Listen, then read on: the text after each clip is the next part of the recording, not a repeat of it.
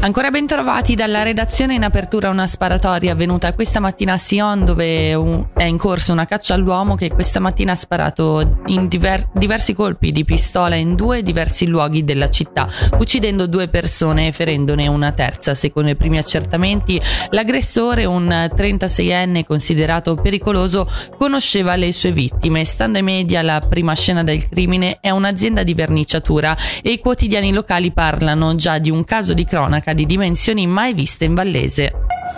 Veniamo in Ticino, nuova giornata di azione e protesta contro i tagli alle pensioni. Si terrà lunedì prossimo, 18 dicembre, ed è promossa da RDP, la rete per la difesa delle pensioni. Sentiamo subito Enrico Quaresmini.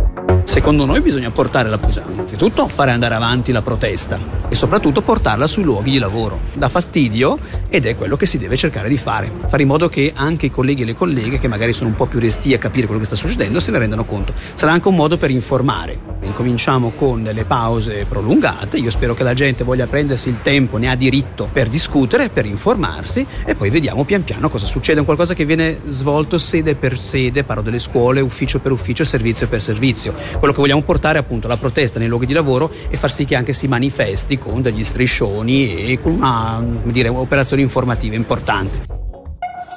Cambio i vertici di Nerouge Ticino dopo 12 anni alla presidenza. Rene Grossi ha dato le dimissioni e nei giorni scorsi ha passato il testimone a Simone Rosselli, eletto nel corso di un'assemblea straordinaria. Nel comitato ha fatto anche il suo ingresso Thomas Fei, sub- subentrato a Rita Petralli nel ruolo di segretario e responsabile dei volontari. Raccolte già 4.000 firme per la petizione che vuole evitare il declassamento di Viale Cattori a Muralto prevista nella realizzazione del nodo intermodale alla stazione FFS. Lo annunciano i promotori che proseguono la raccolta delle sottoscrizioni. Ora le previsioni del tempo, oggi coperto con possibili piogge e temperature massime a 9 gradi.